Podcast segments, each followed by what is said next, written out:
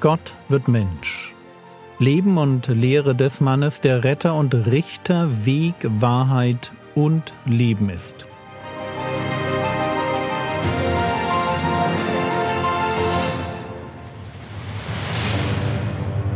Episode hundertdreiundvierzig Der Sabbat wird gebrochen.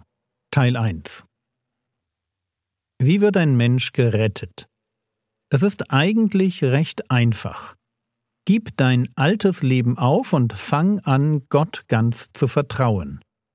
Die Mischung aus Buße und Glaube ist deshalb so wichtig, weil sie uns vor Unausgewogenheit bewahrt. Buße ohne Glaube ist ziellos. Ich bekehre mich, aber ich weiß nicht, auf wen hin. Und Glaube ohne Buße hat keine Wurzel, ist nur Gefühlsduselei oder schlimmer noch Opportunismus. Und deshalb formuliert der Herr Jesus im Blick auf Buße, Johannes Kapitel fünf, Vers vierzehn, Sündige nicht mehr, damit dir nichts Ärgeres widerfährt. Da waren wir in der letzten Episode stehen geblieben. Aber nähern wir uns jetzt dem eigentlichen Konflikt. Johannes Kapitel fünf, die Verse fünfzehn bis achtzehn. Der Mensch ging hin und verkündete den Juden, dass es Jesus war, der ihn gesund gemacht hatte. Und darum verfolgten die Juden Jesus, weil er dies am Sabbat getan hatte. Jesus aber antwortete ihnen, Mein Vater wirkt bis jetzt und ich wirke. Darum nun suchten die Juden noch mehr, ihn zu töten, weil er nicht allein den Sabbat aufhob, sondern auch Gott, seinen eigenen Vater nannte und sich so selbst Gott gleich machte. Der Geheilte weiß jetzt also, wer ihn geheilt hat, und erzählt es den Juden. Die sind gar nicht erfreut über das, was sie da hören. Und nicht nur das, sie fangen an, Jesus zu verfolgen. Und darum verfolgten die Juden Jesus, weil er dies am Sabbat getan hatte. Vorwurf: Dieser Rabbi Jesus heilt am Sabbat. Und das ist gegen das Gesetz. Und was jetzt kommt, ist alles andere als ein einfacher Text. Wir verstehen noch ohne Probleme den Vorwurf der Juden. Es gibt die zehn Gebote und dort heißt es zweite. Mose zwanzig, die Verse acht bis zehn, Denke an den Sabbattag, um ihn heilig zu halten. Sechs Tage sollst du arbeiten und all deine Arbeit tun, aber der siebte Tag ist Sabbat für den Herrn, deinen Gott. Du sollst an ihm keinerlei Arbeit tun, du und dein Sohn und deine Tochter, dein Sklave und deine Sklavin und dein Vieh und der Fremde bei dir, der innerhalb deiner Tore wohnt. Gott will also, dass sein Volk jede Woche einen Tag frei nimmt. Soweit, so gut.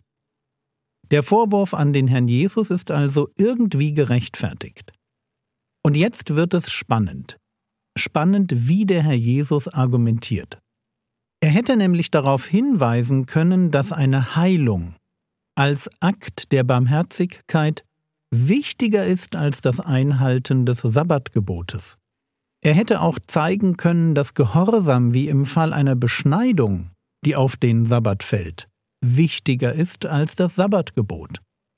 Aber all das tut er nicht. Jedenfalls nicht an dieser Stelle. Hört noch einmal genau zu, wie Jesus argumentiert. Johannes fünf, die Verse sechzehn und siebzehn. Und darum verfolgten die Juden Jesus, weil er dies am Sabbat getan hatte. Jesus aber antwortete ihnen, Mein Vater wirkt bis jetzt und ich wirke. Merkt ihr, was hier fehlt? Hier fehlt jede Rechtfertigung im Sinne von, ja, ihr habt recht mit dem Sabbat, da sollte man grundsätzlich eigentlich nicht arbeiten, aber denkt doch mal nach. Es gibt doch auch noch diese anderen Blickwinkel auf die Heilung des Gelähmten, Und deshalb ist das doch trotzdem irgendwie in Ordnung. Was Jesus tatsächlich sagt, ist: Mein Vater wirkt bis jetzt und ich wirke. An anderer Stelle wird der Herr Jesus noch deutlicher herausstellen, dass alles, was er auf der Erde tut, seinen Ursprung beim Vater hat. So lesen wir Johannes vierzehn, Vers zehn: Glaubst du nicht, dass ich in dem Vater bin und der Vater in mir ist? Die Worte, die ich zu euch rede, rede ich nicht von mir selbst. Der Vater aber, der in mir bleibt, tut seine Werke. Hier werfen wir einen Blick auf das, was ich innertrinitarische Ökonomie nennen möchte. Der Vater tut seine Werke durch den Sohn. Und nun zum Argument, das der Herr Jesus auf den Vorwurf der Sabbatentheiligung vorbringt. Mein Vater wirkt bis jetzt und ich wirke. Mit meinen Worten: Also, Gott wirkt vierundzwanzig sieben. Er hat keinen Ruhetag. Jeden Tag geht die Sonne auf, jeden Tag werden Sünden vergeben und jeden Tag werden Kinder gezeugt. Gott wirkt. Und Jesus kann auch nicht anders. Mein Vater wirkt bis jetzt und ich wirke. Für Jesus gibt es ganz praktisch keinen Sabbat.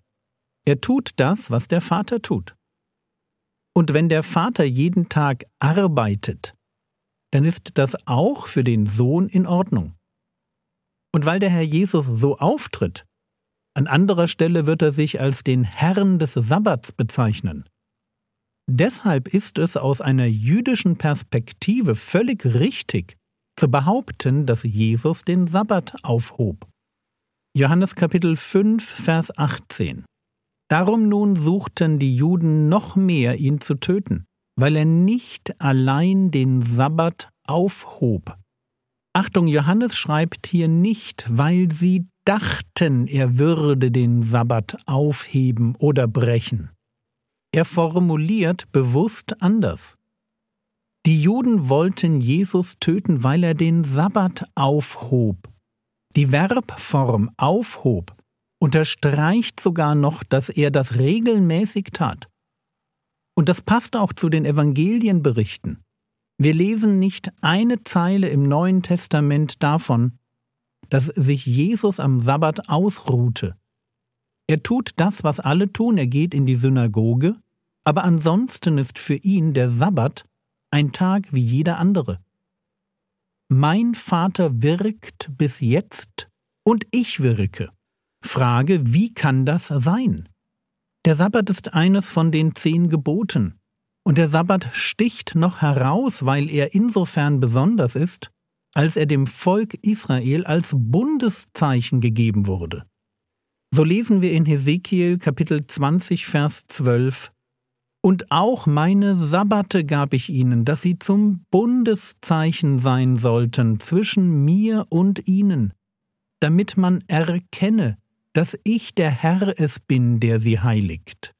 Wenn das stimmt, müsste sich der Jude Jesus dann nicht ganz besonders daran halten, an den Sabbat? Aber er tut es nicht. Permanent gibt es Konflikte um den Sabbat. Wie passt das? Jesus hat doch nicht gesündigt. Wie kann es aber sein, dass Jesus ohne Sünde ist, wenn Johannes formuliert, dass er den Sabbat fortwährend aufhob oder brach? Die Frage ist wirklich spannend und wir werden ihr in der nächsten Episode nachgehen. Heute möchte ich mit einem Blick auf die Freimütigkeit des Herrn Jesus schließen. Wie gesagt, er hätte den Konflikt abbiegen können. An anderer Stelle tut er das und verweist darauf, dass es am Sabbat natürlich gestattet ist, Gutes zu tun. Aber hier tut er es nicht. Hier steht er seinen Mann und bringt eine Argumentation, von der er weiß, dass sie anecken und verstören muss. Von der er weiß, dass sie von seinen Gegnern genutzt wird, ihn zu diskreditieren und zu verfolgen. Und ich lerne daraus für mich, dass wir in theologischen Fragen nicht immer einem Konflikt aus dem Weg gehen dürfen. Manchmal müssen wir deutlich sein, kantig und herausfordernd. Solche Schroffheit sollte wie bei dem Herrn Jesus nicht die Regel sein, aber mir scheint, dass Gottes Geist uns auch schon mal in die Hitze der Auseinandersetzung führt, weil das aus seiner Sicht angebracht ist.